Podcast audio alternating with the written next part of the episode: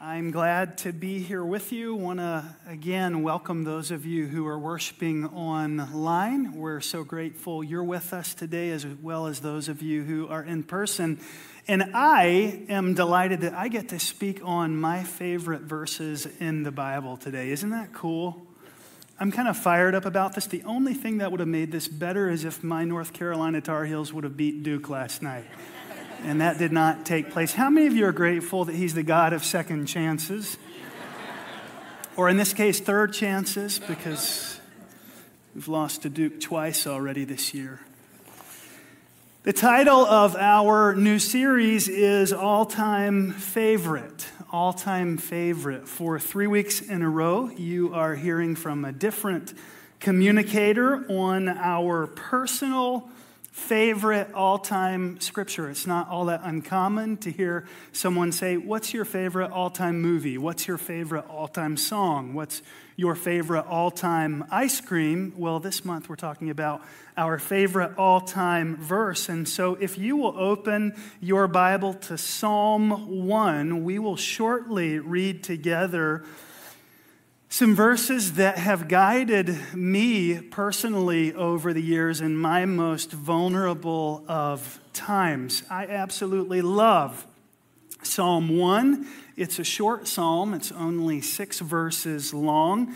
And while you're turning, I will tell you that this is what we call a wisdom psalm, meaning that the writer simply sets forth two dualistic options, two easy to choose from options, one being the path of righteousness, the other being the path of destruction. And this psalm is calling for the people of God to follow the path of righteousness so that we might obtain the blessing of the righteous. Because what I've learned is that you cannot have the blessings of the righteous without taking the path of the righteous.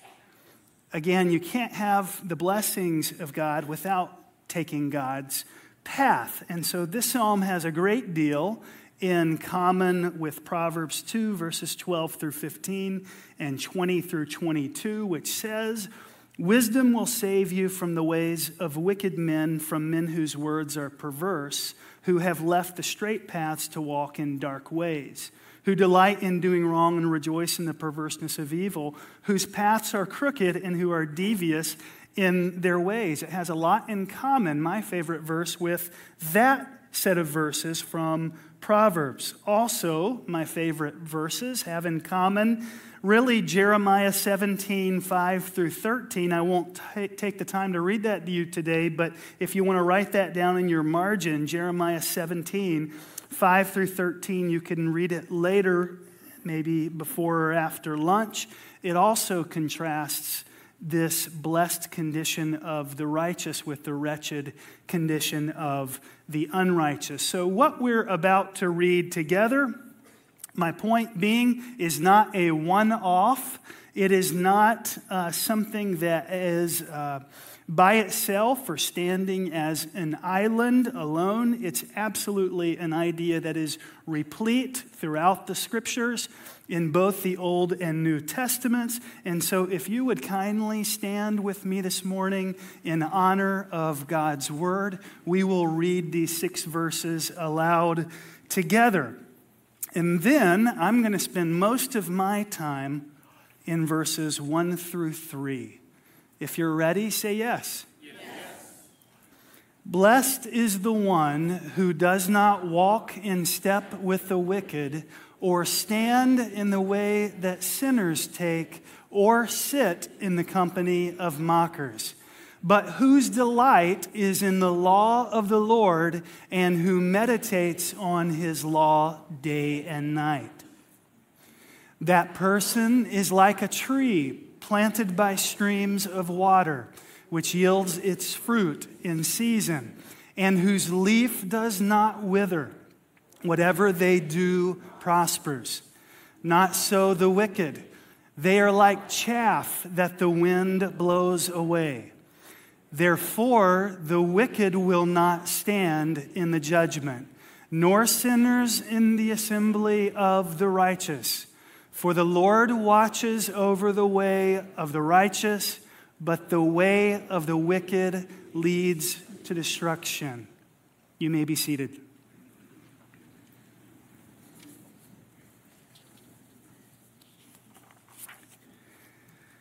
Point number one, if you're taking notes, is simply this righteous people receive God's favor. Righteous people receive God's favor. Does the text say that people receive God's favor? Generally. No, the text teaches that the righteous among us receive God's favor. How many of you would say this morning, I desire the favor of the Lord? I just want his blessing on my life. I covet his presence in my home. Amen. That is to say, I desire that God be pleased with me and not displeased with me. Uh, I desire that God express his satisfaction for me, in caring for me in ways that I wouldn't otherwise be cared for had I not lived in such a way that honors Him. Verse 1 says, Blessed is the one. Blessed is the one. Some modern translations use the word happy in lieu of the word blessed. I'll tell you that both are legitimate, but I'm going to stick with the word blessed because the word blessed has nearly exclusive spiritual connotations to it. The word happiness does not. It's used more broadly, it can be used in a, in a secular way, even, and even contrary to what the Bible upholds as standard. So, blessed is the one who does not walk in step with the wicked, in step with the wicked, or stand in the way that sinners take. Notice there's two verbs does not walk in the step with the wicked, or stand in the way that sinners take. Here comes the third verb, or sit in the company of mockers. Notice the progression of the verbs. The first verb is walk, which seems somewhat casual and relaxed. Would you agree? I am 42 years old and I enjoy walking as a pastime. I don't like running. I never have liked running. I think running is silly, frankly. I don't know how people don't get bored when they run. Um, you might counter, I don't know how you don't get bored when you walk. Um, nonetheless, uh, I can chase a ball all day or an object, a frisbee. So I'll run that way, but I'm not gonna, just going to run for the sake of running. I prefer to walk. Blessed is the one who does not walk in step with who? The wicked. So it's not that there's something wrong with walking, it's that there's something wrong with who we walk with or stand in the way of sinners. Notice that word stand is more deliberate, it's fixed. It requires a little more of, a, of an intentionality, a commitment. And last of all, the guy here is sitting, which suggests that the person has kind of settled into a way of life. What's your point, Pastor? My point is that it absolutely matters who your friends are.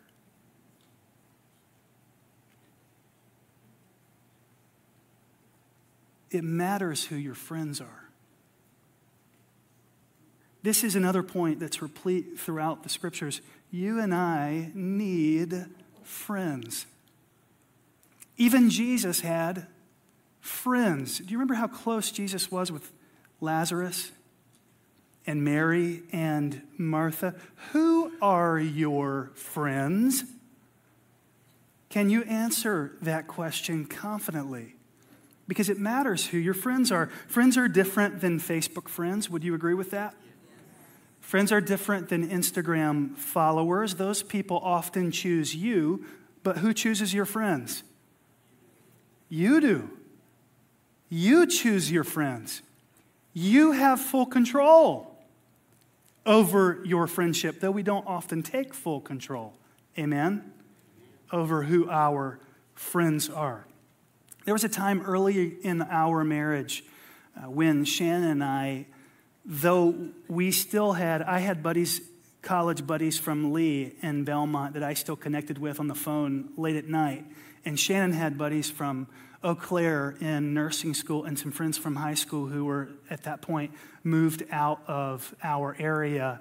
And we just looked at each other one night in early marriage and we said, We don't have any friends. Like, we're content to keep up these relationships in perpetuity that we built five and 10 years ago. But here we are in this community of faith, and who are our friends? And how many of you know if you're if you're a single person, this is a little easier to establish because you don't have to worry about the person that you're attached to and what they think of your friend or what they think of your friend's spouse. When you're married, it becomes a little more challenging, but it's still critical that you find other couples where the guy likes the guy and the girl likes the girl. And so we begin to have this discussion Lord, bring someone in our life. Who is it in our church that we might just hang out with and spend time and laugh with, and who might accept us for who we are, and who's not going to ask us to pray over every meal that we share with them, but is going to raise their hand to pray because that's what pastors are always expected to do, right? And so we had some friends over to our home, and we sat them on our back porch. And this is how intentional we were. Are you ready? Hey, their names were Keith and Angie. Keith and Angie, we just wanted to let you guys know that in spite of the way this may seem, we're lonely. And we would just like to know if you would be our friends.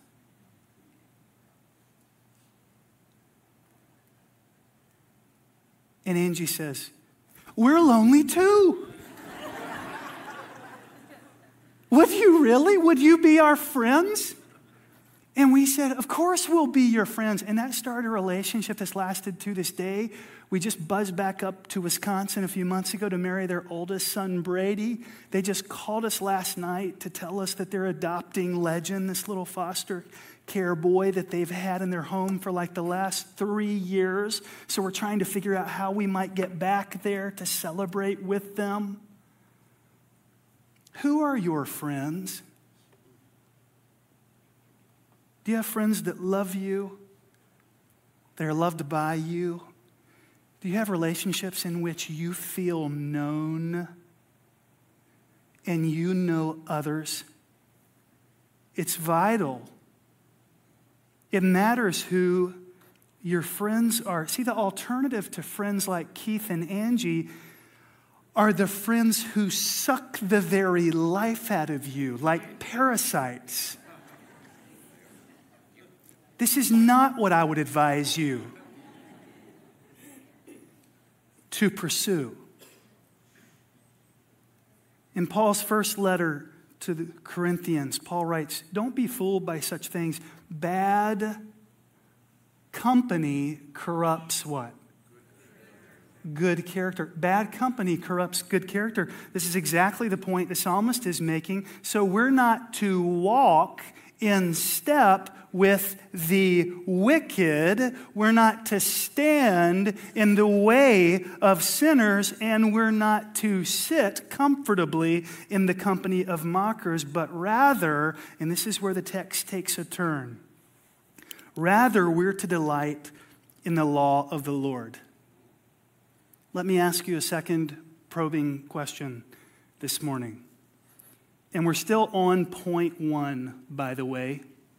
So can you just relax and don't worry if you've missed point two? Don't, don't be looking over at your neighbor's notes. Still on point one. All is well in the world. My question to you based on the most formative group of verses to me personally in my walk with the Lord is simply this Do you delight in God's law?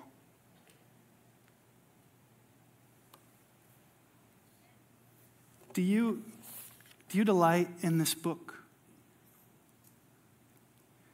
Do you look forward to spending time in the Bible? This is what we read in Romans chapter 10. Faith comes by hearing, and hearing by the Word of God. Do you wake up ready and eager to hear from the Lord? Well, hear what? Well, hear the Word of God. Jesus said, He who has ears, let him hear. Do you deal with attitudes that prevent you from hearing from God? Maybe you're here today with a closed mind, and if you were completely honest, you'd say, Zach, you know what? My pride keeps me from picking up the good book because I'm self sufficient, I'm self established, I'm self perpetuating. My income, I take care of. I grind out on a weekly basis. I manage my time. I manage people. My pride keeps me from sitting down with my Creator and spending time. Maybe you'd say it's your fear. I don't know much about the book. I didn't know it was a library of books. I thought it was a single book. You mean it's 66 books? Yeah, it's 66. I, where do I start? I tried. At the beginning, I got to Deuteronomy and quit. It was brutal. Numbers was worse, frankly. Where do I read? Maybe you're here today with a superficial mind, and if you're honest, you're not sure that you're that serious about hearing the Lord speak to you anymore. Maybe you've been playing around the flower shop of the church so long that you can't smell the flowers any longer. It's become a rote activity, it's become something you do. It's become more about your family image than your relationship with Jesus. Maybe you're here today with a preoccupied mind, and if you were honest, you're too busy with other things that you cannot concentrate and stop and listen to the Lord. Do you have plates that are spinning? Do you have plates that are dropping to the floor? This is simply a matter of prioritization. Amen? So, whether you have a closed mind, whether you have a superficial mind, or whether you have a preoccupied mind, we need to deal with these attitudes that prevent us from hearing the Lord.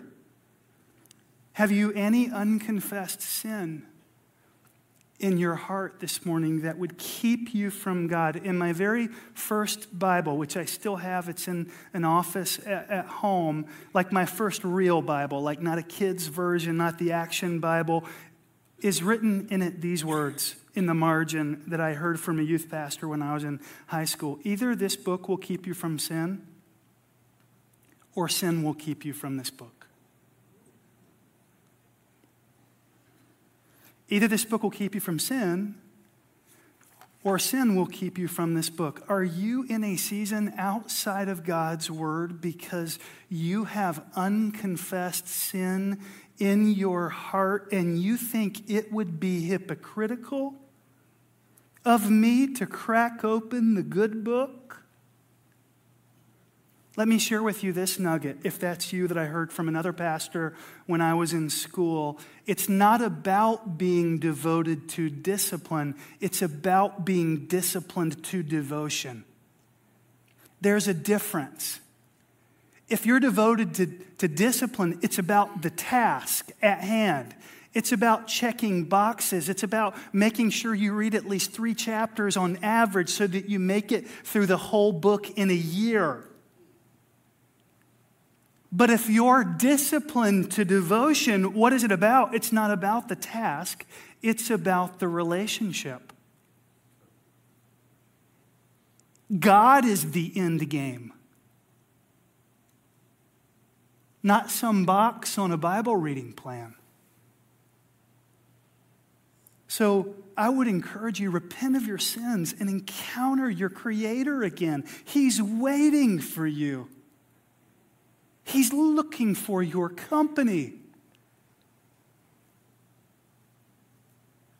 And if you lay your sins at the cross and begin delighting in his law again, meditating on him day and night, look what happens. Here comes the blessing. You will be like a tree planted by rivers of water, a tree that brings forth its fruit in due season. And whatever you do will what?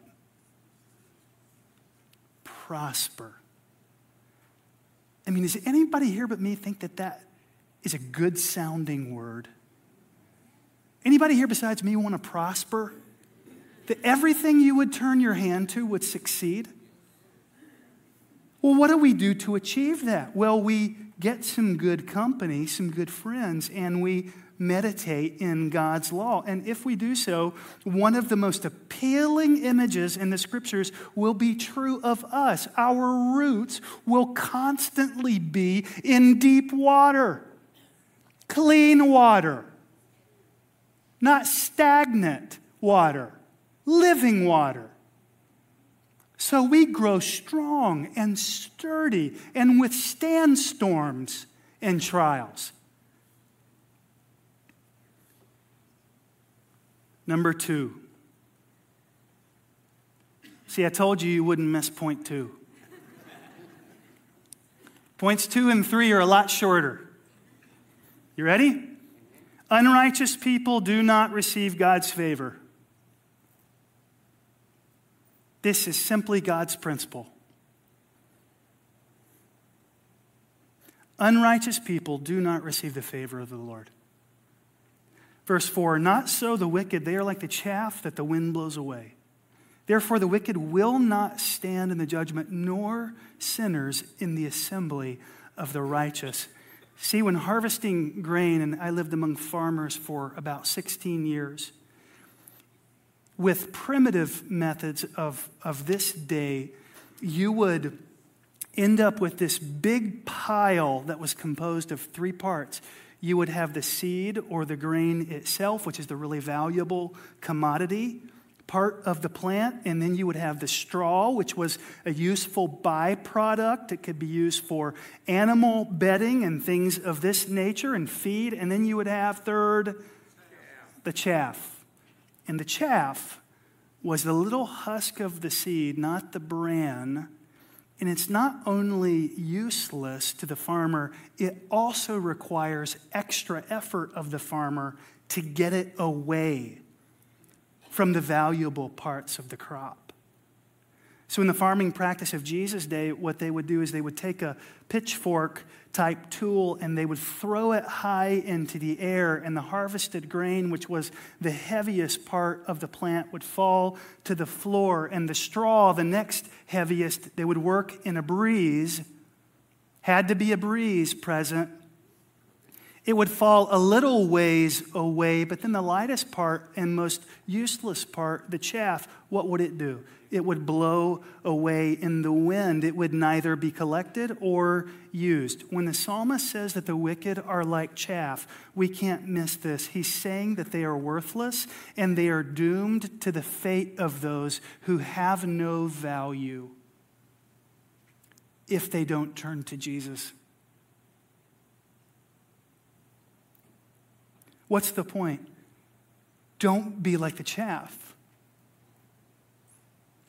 Don't be like the unrighteous. Be the grain, not the chaff. It won't go well for you in the end if you're the chaff. You have time still to change. As long as you're breathing, find good company and delight in God's law. Third, last one. The Lord knows the difference between the righteous and the unrighteous. The Lord knows the difference. God is deep in relationship with who? With the righteous. He knows them. They know Him.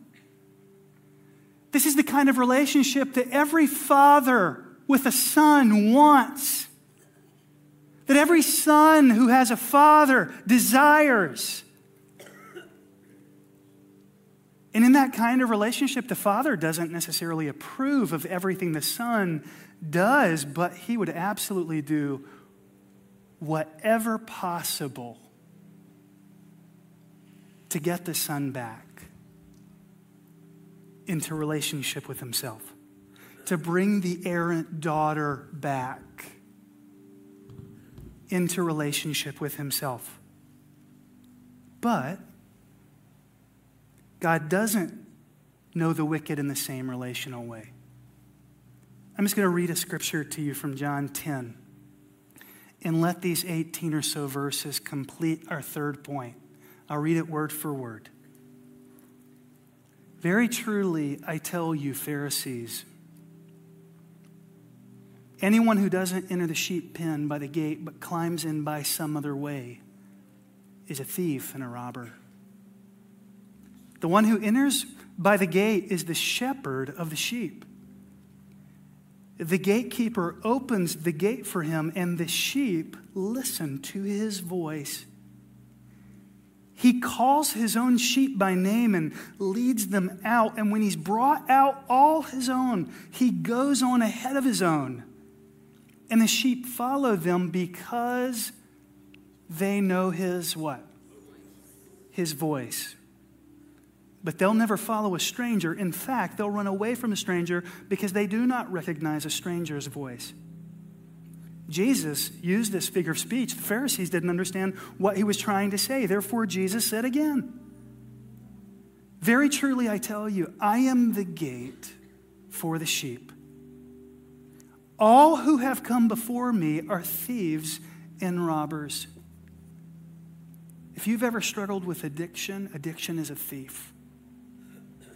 If you've ever messed around with financial mismanagement, it's a robber. If you've ever experimented with sex outside of God's covenant of marriage, which is one man and one woman for one lifetime, you've been robbed, even if it's friends with benefits.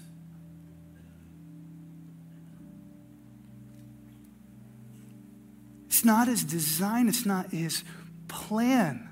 So Jesus says, All who've come before me are thieves and robbers, but the sheep have not listened to them. I am the gate, and whoever enters through me will be saved.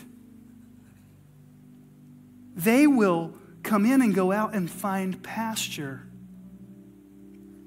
The thief comes only to steal, kill, and destroy, but I have come so that they may have life. I'm the good shepherd. The good shepherd lays down his life for the sheep. The hired hand isn't the shepherd, he doesn't own the sheep. So when he sees the wolf coming, he abandons the sheep and runs away. Some of you have friends who are going to abandon you when the farmer throws his crop in the air.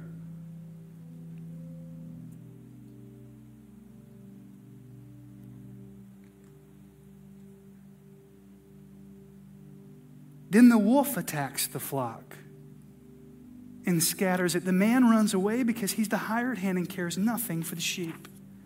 Last few verses I am the good shepherd. I know my sheep, and my sheep know me. Just as the Father knows me, and I know the Father, and I lay down my life for the sheep. Church, the shepherd knows the difference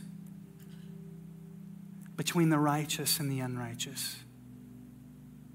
And I believe that deep down in your hearts this morning, whether you're believing, whether you're agnostic and you're not really sure, or rather you're atheistic and would say, I don't believe in any of this God stuff, I think deep down in each of your hearts, you all know the difference between the voice of the thief and that of the shepherd who's inviting you home today, who's inviting you into fellowship with himself. We sang this song this morning called King of Kings. In the darkness, we were waiting without hope and light. That is you. That is I. Without hope. Till from heaven he came running from a throne of endless glory. Just think of this how far Jesus came to a cradle in the what? To a cradle in the dirt. Jesus left a perfect place to be with you and me. Born into a stable to illustrate how much you, even in your brokenness and poverty of spirit, matter to Him. To reveal the kingdom coming, to reconcile the lost, to redeem the whole creation, you did not despise the what? He hung for you on the cross. He died for you there. He bled for you there. For even in his suffering, you saw to the other side, knowing this was our salvation. Jesus, for our sake, you died. He died for you so that you might be in relationship with himself. He knows you need friends. He knows you need a community that is the local church. He knows just as He, the Son, delights in the company of the Father and also delights in the company of the Spirit, that we delight in the company of like minded believers. That that's where we thrive. So, Heavenly Father, as we sing, Lord, I just pray that you would challenge us to make and keep good friends. Lord, I pray that if there are prodigals here today, Lord, who have forgotten what your voice sounds like, Jesus, that you would gently speak to them today. Lord, that they would hear you clearly saying, Welcome home. I've been waiting. Leave your shame at the door. You belong here. In Jesus' name. Amen. Will you stand with me this morning?